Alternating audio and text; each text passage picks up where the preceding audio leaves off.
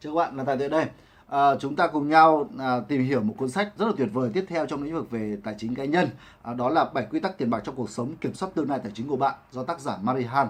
À, tác giả Marihan là một tác giả à, rất là nổi tiếng ở Mỹ. À, cô ấy đạt rất nhiều những giải thưởng và có rất nhiều cuốn sách đạt bestseller ở Mỹ à, và cũng là một diễn giả rất là ái mộ. À, cô ấy là viết ra một cái cái cái, cái trang web có tên là sống không nợ nần à, có những đặc à, có những tính năng tính toán công cụ tài chính để giúp cho chúng ta có thể dạ, à, hoạch định được những tài chính cá nhân. Và trong cái cuốn sách là dạ, bảy quy tắc tiền bạc trong cuộc sống này nó rất đơn giản nhưng thực sự là hữu ích. Nếu như bạn mong muốn có được cuộc sống tự do hơn nữa thì bạn cần phải dạ, tìm đọc nó ngay càng sớm càng tốt. Và cuốn tên là dạ, bảy quy tắc tiền bạc trong cuộc sống. Và nếu như bạn không mua được nó thì bạn có thể đọc cuốn ebook. Và tôi đã gửi cuốn ebook này nếu bạn có thể dạ, vào trang web bên dưới. Bạn đăng ký bên dưới để, để tôi sẽ gửi ebook cho bạn và những cái bài viết mà tôi sẽ viết về cuốn sách này. Và đây là một cuốn sách thực sự rất là tuyệt vời để bạn mong muốn uh, có được sự tự do về tài chính.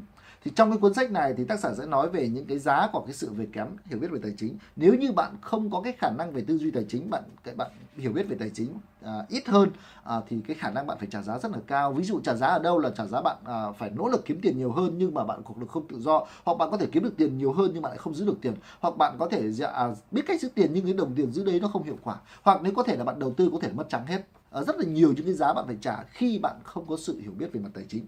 Do vậy là chúng ta cần phải biết cách ờ, học. Chúng ta cần phải học các cái kỹ năng về mặt tài chính. Ở trong cuốn sách này sẽ chia sẻ cho chúng ta.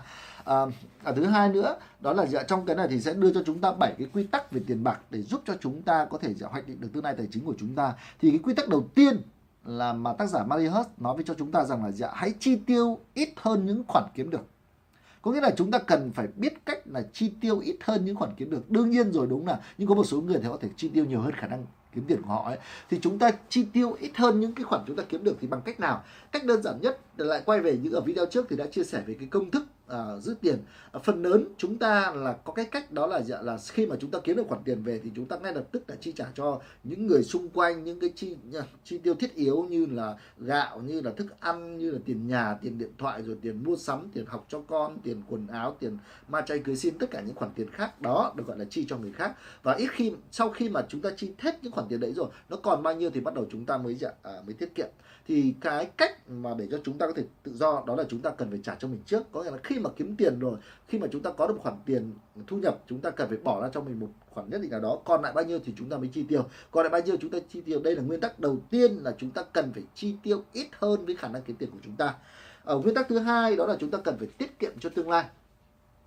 Chúng ta cần phải tiết kiệm cho tương lai vì các bạn biết rằng là nếu như mà chúng ta có cái hành động là tiết kiệm à, nhỏ từng bước từng bước một nhưng mà trong tương lai chúng ta sẽ có một cái sự tự do. Nhưng phần lớn mọi người sẽ nghĩ rằng là à bây giờ là chúng ta tiết kiệm ăn chẳng đủ thì chúng ta làm sao có tiền để tiết kiệm? Hoặc là chúng ta tiết kiệm cái số tiền nó nhỏ quá nó không có bó bèn giả sử mỗi một tháng bạn có thu nhập khoảng 10 triệu đi bây giờ bạn tiết kiệm mỗi một tháng chỉ được khoảng một triệu đồng.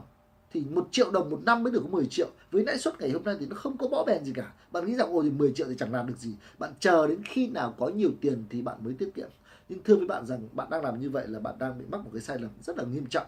Vì ở vấn đề ở đây nó là thái độ chứ không phải vấn đề về số tiền.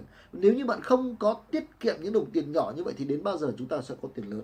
Vậy thì chúng ta cần phải tạo cho mình cái thói quen đó là tiết kiệm những khoản tiền nhỏ cố định trong một thời gian dài thì chúng ta cũng sẽ có một khoản tiền lớn. Vì sao vậy? Vì nó có một cái thứ mà chúng ta cần phải biết đó là lãi suất kép.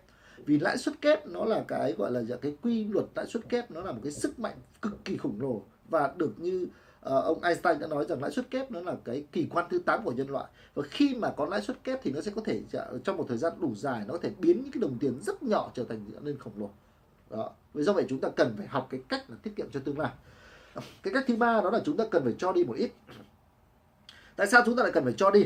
Vì thưa các bạn rằng là nếu với tiếng Anh, cái từ tiếng Anh, từ money từ money hay là gọi là tiền tệ là từ current, currency, thì cái từ current mà theo tiếng gọi là tiếng Latin thì đó chính là dòng chảy. Và chúng ta muốn biết rằng là chúng ta muốn kiếm được nhiều tiền hơn thì chúng ta cần phải cho đi trước. Và chúng ta cần phải xác định rằng là dạ, cái đồng tiền của chúng ta nó giống như những hạt giống.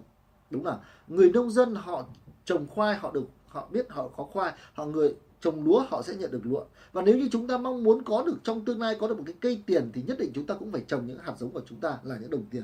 Do vậy là chúng ta cần phải có học cách để cho đi trước. Và khi mà chúng ta cứ cho đi như vậy cho đi một ít thôi đừng cho đi nhiều quá. Nếu bạn cho đi nhiều quá thì cũng sai lầm. Bạn nên chỉ cho đi tối đa là 5% thu nhập mà thôi. Và khi bạn tạo ra cái thói quen cho đi 5% thu nhập như vậy thì nó dần dần dần, dần đồng tiền nó nó đi nó đi nó đi đi và nó dần nó sinh sôi nảy nở ra. Vậy thì chúng ta cần phải có một cái nguyên tắc là hãy lập tức hãy lập tức không cần biết nhiều ít hãy dành ra khoảng 5% thu nhập của bạn. Nếu như bạn đã có thu nhập 10 triệu thì hãy dành ra 500 ngàn một tháng. Nếu như bạn đang có 20 triệu thì dành ra 1 triệu một tháng. Nếu như bạn đang có chỉ, chỉ có 5 triệu thì bạn hãy dành ra 250 nghìn một tháng. Nhất định cần phải dành ra 5% thu nhập để cho đi. Và khi mà chúng ta làm liên tục như vậy thì chắc chắn là dạ cái số tiền mà chúng ta sẽ nhận lại trong tương lai sẽ rất là lớn. Cái thứ ba cái quy tắc thứ tư đó là dạ là sau khi mà chúng ta đã cho đi rồi thì chúng ta cũng cần phải dạ dự phòng vì các bạn để ý rằng nếu như mà chúng đi ra ngoài đường á thì chúng ta mang ô đi chúng ta mang áo mưa đi thì không may mà trời nhiên đột đột nhiên nó mưa thì ngay lập tức chúng ta có dạ, chúng ta có cái ô để chúng ta che chở cho chúng ta nhưng nếu như chúng ta không mang ô không mang dù đi thì khi mà trời mưa thì rất khả năng mà chúng ta sẽ bị ướt đúng là vì trong cuộc sống cũng như vậy thôi có rất là nhiều những rủi ro có rất là nhiều rủi ro. Có thể là rủi ro về dạng bệnh tật, có thể là rủi ro về tai nạn, có thể rủi ro về mất việc. Vậy thì khi mà mà rủi ro xảy ra như vậy thì cái nguồn thu nhập của chúng ta đột nhiên bị gián đoạn. Và gia đình như bạn thì vẫn phải sống, con bạn vẫn phải đi học, bố mẹ bạn nó vẫn phải chăm sóc. Tất cả tiền điện, tiền nước, tất, tiền ăn, tất cả mọi thứ vẫn cần phải có. Nhưng thu nhập bây giờ bị gián đoạn. Và khi mà chúng ta bị gián đoạn như vậy thì có thể là dạ, chúng ta sẽ xảy ra cái tình trạng khó khăn về mặt tài chính. Nhưng nếu các bạn biết rằng nếu như các bạn có một cái quỹ dự phòng cho cái cái trường hợp bất thường xảy ra và và tôi khuyên bạn rằng là nên dự phòng à, nó có hai dạng quỹ. Một cái quỹ đầu tiên là quỹ khẩn cấp. Cái quỹ khẩn cấp này bạn cần phải dành ra khoảng tầm gì ạ một nghìn đô la mỹ thôi có tầm 20 triệu. Chỉ để dành trong những trường hợp khẩn cấp ví dụ không may bạn bị mất xe máy không may bị ờ, ốm đau bệnh tật mà cần cái khoản tiền đó là ngay lập tức chúng ta có thể có 20 triệu để chi trả cái khoản tiền mà chúng ta cần phải phải, phải lo. Và sau khi mà chúng ta chi được khoản tiền đó ngay lập tức chúng ta phải bù lại cho nó. Cái quỹ này cái quỹ này gọi là quỹ khẩn cấp. Cái quỹ thứ hai mà bạn cần phải xây dựng đó là quỹ dự phòng. Cái quỹ dự phòng này bạn cần phải tính toán là ít nhất từ 3 cho tới 6 tháng chi tiêu nhà bạn.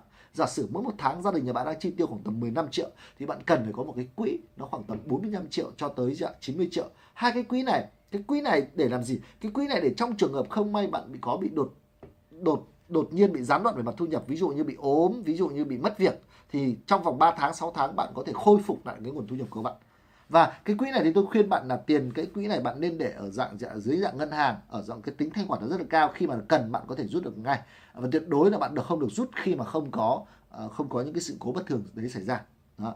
cái đấy là bước thứ tư mà chúng ta cần phải dự kiến cho những chi tiêu bất thường đó. Và quy tắc thứ năm thì đương nhiên rồi chúng ta cần phải đập cho mình cái kế hoạch chi tiêu.